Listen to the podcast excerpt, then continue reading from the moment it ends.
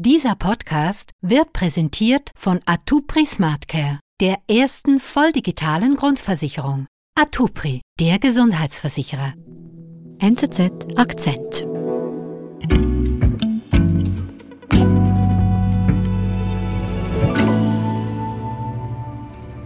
Nos están buscando por todas partes. ¿Y usted pensó que, que iba a ser diferente o qué?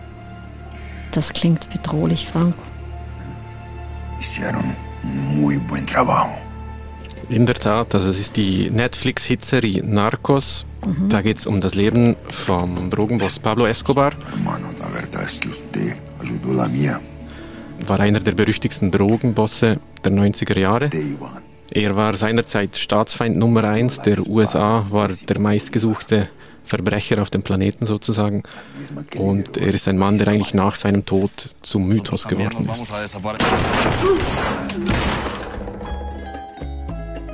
Und sein Sohn Juan Pablo Escobar will jetzt mit diesem Mythos rund um seinen Vater aufräumen und er will die wahre Geschichte über den Drogenboss erzählen.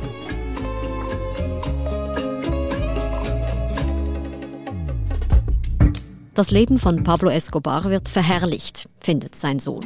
Er will deshalb mit Vorträgen und Büchern aufklären und er gibt damit auch Einblick in sein widersprüchliches Leben.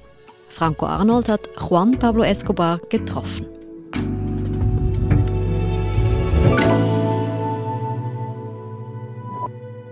Franco, du hast also den Sohn des berühmten Drogenbosses Escobar getroffen. Wie muss ich mir das vorstellen? Was ist das für ein Typ? Estás acostumbrado. Eh, lo que yo siento y pienso es que Vor einigen Wochen war er in Lugano, er hatte vor einigen hundert Leuten gesprochen, hat erzählt aus seinem Leben, aus dem Leben seines Vaters. Und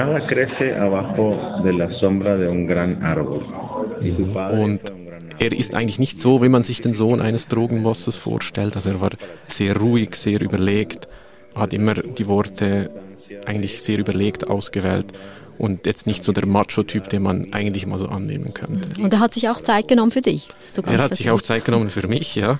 Und er hat mir wirklich auch Fragen beantwortet, die teilweise sehr persönlich waren, aber auch Fragen, die vor allem ums Leben von seinem Vater yo. Wie war denn das für ihn als Sohn von einem Drogenboss aufzuwachsen? Ja, er ist in, in Kolumbien aufgewachsen, hauptsächlich in der Großstadt Medellin oder dann auf der äh, Hacienda Nápoles, der großen Finca seines Vaters. Das ist eine Ranch. Also eine Ranch, die gleichzeitig Zoo war, die gleichzeitig halbwegs Vergnügungspark war, Okay. wo aber auch viele krumme Geschäfte abgeschlossen wurden. Also war so einerseits Arbeitsort, andererseits Vergnügungssitz von Pablo Escobar. Und er ist da zusammen mit seiner Mutter, mit seiner jüngeren Schwester und sehr vielen Leibwächtern und Angestellten seines Vaters eigentlich aufgewachsen. Wie muss ich mir das vorstellen da? Also hat er das mitgekriegt, was da läuft? Also er hat das sicher in einem ersten Schritt als kleiner Junge nicht mitgekriegt. Er sagt aber im Nachhinein, er hätte eigentlich nicht eine Jugend mit Gleichaltrigen gehabt. Er hätte halt Fußball gespielt oder Nintendo gespielt mit den Angestellten oder den Leibwächtern seines Vaters, wo andere vielleicht zusammen auf der Straße gespielt hätten. Aber niemand wollte halt mit dem Sohn von Pablo Escobar spielen oder die Eltern wollten es ihren Kindern verbieten. Also man wusste in dieser Gegend, wer diese Familie ist. Genau, sein Vater war eigentlich eine sehr berühmte Persönlichkeit in Kolumbien, auch über die Landesgrenzen aus. Er hat ein Drogenkartell aufgebaut, hat tonnenweise Kokain in die USA geflogen oder geschifft. Er hat Morde in Auftrag gegeben, eigentlich um die Gegner seines Kartells auszuschalten. Und du sagst, anfangs hat der Sohn davon eben gar nicht wirklich mitgekriegt von diesen Tätigkeiten. Als kleiner Junge sicher nicht. Seine Familie musste dann mehrmals halt untertauchen für eine gewisse Zeit. Und dort, sagt er, hat sein Vater ihm dann, als er neunjährig war, gestanden, dass er ein Bandit sei. Ein Bandit, das ist dann aber wahrscheinlich leicht untertrieben, oder? Das ist ziemlich sicher leicht untertrieben, aber ich denke auch, dass man einem neunjährigen Jungen vielleicht nicht die ganze Grausamkeit, die Pablo Escobar ausgeführt hat, eigentlich vor Augen führen kann, dass er es realisieren kann. Wie beschreibt der Sohn denn die Beziehung zu seinem Vater? Also er sagt, er hatte eine gute Beziehung zu seinem Vater. Sicherlich war sein Vater vielfach nicht zu Hause. Im Gegensatz wurde er dann mit Geschenken richtig gehen überhäuft. Er hatte Dutzende Motorräder, Sandbuggies schon als, als Kleinkind. Er sagt dann aber, die Zeit, die er mit dem Vater verbracht hätte, die sei sehr schön gewesen, mhm. weil Pablo Escobar neben dem kaltblütigen Killer, der er war, einfach auch ein, ein liebender Vater und ein Familienmensch war. Irgendwie eine ambivalente Welt, also so zwei Welten, die man sich fast nicht vorstellen kann. Auf jeden Fall eine sehr ambivalente Welt, mhm. ja. Wie ist es denn weitergegangen für ihn? Also 1993 war eigentlich ein, ein Wendepunkt im Leben von Juan Pablo Escobar, vom Sohn, weil der Vater Pablo Escobar wurde im Jahr 1993 erschossen. Mhm. Von wem? Er wurde von Spezialeinheiten, von kolumbianischen sowie amerikanischen Spezialeinheiten erschossen, wobei dass sein Sohn Juan Pablo Escobar glaubt, dass es sich um Suizid gehandelt hat. Ach so, also er sagt, das ist nicht die echte Version. Der Vater hat sich selbst umgebracht oder nicht erschossen. Genau, also er hat da eine, eine andere Theorie. Er sagt, kurz vor seinem Tod hätte sein Vater sehr viel telefoniert, unter anderem auch mit ihm. Mhm. Und das sei etwas, das der Drogenboss nie gemacht hätte, weil er sich damit halt verraten hätte, wo er sich befindet. Mhm. Und zudem glaubt er auch Beweise zu haben, einerseits, weil sein Vater eine Schusswunde im rechten Ohr hatte und sein Vater hat ihm als Junge schon immer erzählt, wenn du mal in die Lage kommst, dass du dich selbst umbringen musst, dann schießt dir ins rechte Ohr, weil damit gehst du sicher, dass du sicher tot bist. Wow, okay. Aber was hätte sein Vater denn für eine Motivation gehabt, sich umzubringen? Äh, sein Sohn denkt, einerseits hätte er wahrscheinlich genug gehabt vom ganzen Geschäft, genug gehabt von diesem Leben auf der Flucht. Mhm. Andererseits spielte sicher auch der Gedanke mit, falls es so gewesen sein soll, dass er sich von einer Auslieferung in die USA retten wollte, weil er stets immer gesagt hatte, lieber sterbe ich in Kolumbien, als in die USA ausgeliefert zu werden. Okay. Wir sind gleich zurück.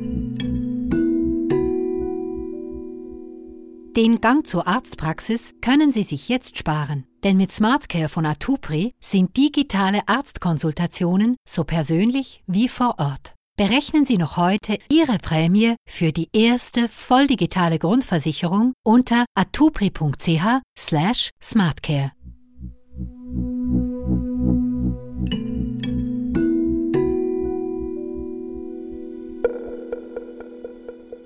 Wie ist es denn nach diesem ja, auch dramatischen Ereignis für den Sohn weitergegangen?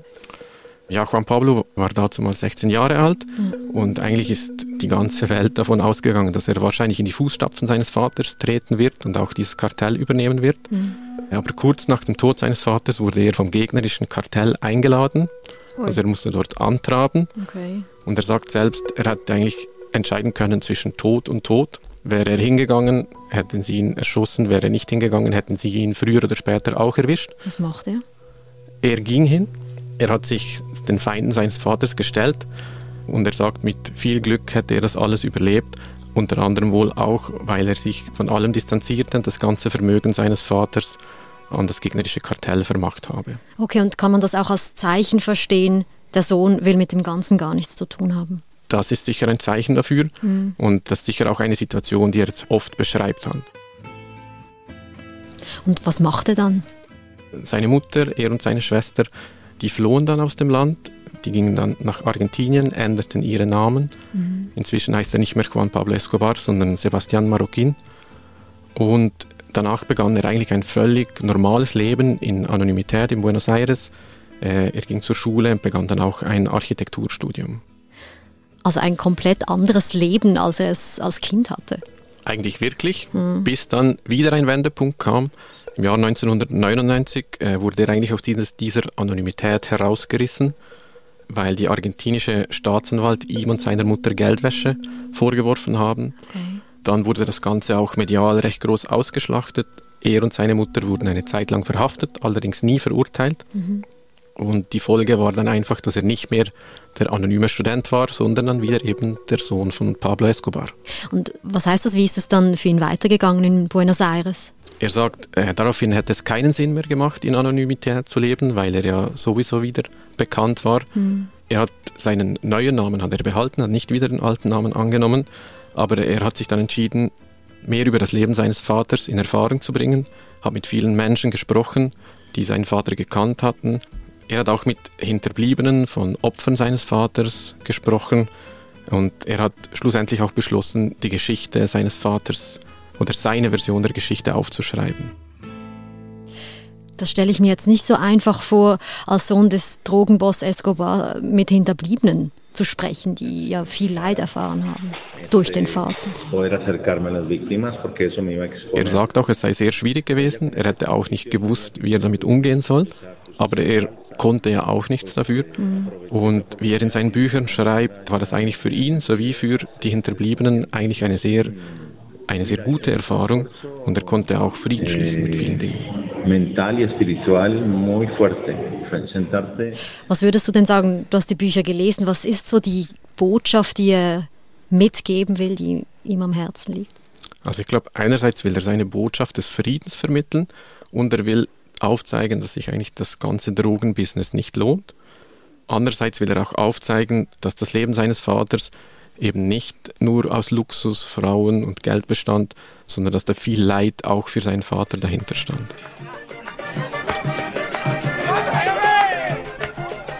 Und dann im Jahr 2015 erschien die Netflix-Serie Narcos.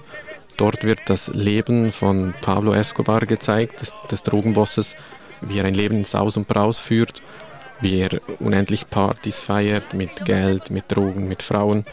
Und eigentlich wird dort das Leben des Drogenbosses glorifiziert. Und dann erreichte die Figur Pablo Escobar einen Kultstatus. In der Stadt Medellin werden, werden Citytrips mit Orten, wo Escobar gelebt hat, wo Menschen erschossen worden sind, angeboten. Es gibt unzählige Devotionalien, die man kaufen kann mit dem Gesicht von Pablo Escobar drauf. Also es entstand richtig ein großer Kult um Pablo Escobar.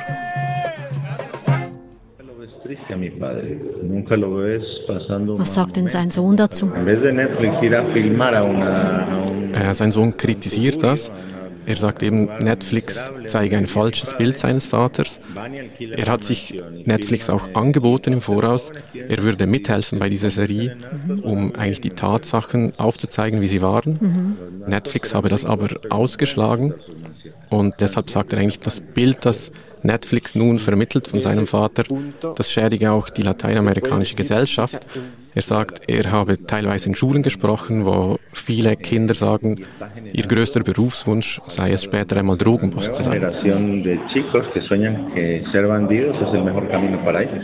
Wegen dieser Serie, weil das so glorifiziert wird, das genau, Drogenbossleben. Also er sagt, diese Serie hätte das verstärkt. Mhm. Das muss man ja aber auch sagen, es ist keine Dokumentation von Netflix über den Drogenboss, oder? Äh, es ist keine Dokumentation, ja. es ist Fiktion auf wahren Begebenheiten halt. Sein Sohn kritisiert es aber dennoch, denn das Bild, das davon abgegeben werde von Pablo Escobar, wäre wirklich zu sehr glorifiziert. Mhm. Er sagt auch, dass viele Menschen zu wenig genau unterscheiden können, was ist jetzt Fiktion und was ist wirklich Geschichte. Mhm. Dennoch muss man aber auch sagen, dass Juan Pablo Escobar auch profitiert von diesem Mythos, der jetzt da noch weiter verstärkt worden ist. Durch Netflix, okay, inwiefern? Also er kann seine Bücher sicher viel besser bewerben, weil inzwischen sehr viele Leute wissen, wer Pablo Escobar war. Auf seinen Büchern prangert auch das Logo Pablo Escobar, bekannt aus der Netflix-Serie. Okay. Und er hält Reden auf der ganzen Welt, besucht Schulen auf der ganzen Welt. Das könnte er sicher nicht, wenn er nicht der Sohn von Pablo Escobar wäre. Also er hat mehr Reichweite und verdient am Ende eigentlich auch mehr Geld mit genau dem Mythos, mit dem er eigentlich aufräumen will. Genau, das ist auch die Ambivalenz, die eigentlich in der Person des Sohnes Escobar ist. Einerseits sagt er, er will diesen Mythos zerstören, andererseits lebt er davon. Mhm. Seine Bücher publiziert er auch nicht unter seinem neuen Namen, sondern eben als Juan Pablo Escobar, damit sicher die Reichweite gesteigert wird. Und er sagt, er sei sich dessen bewusst, diesem Widerspruch. Mhm. Dennoch sagt er, es sei nötig, dass er über seinen Vater spreche und über das Leben seines Vaters erzähle, damit er Frieden stiften könne, damit Aufklärung stattfinde und dass nicht eben nur Leute davon profitieren, die das Leben von Pablo Escobar glorifizieren. Muchas gracias.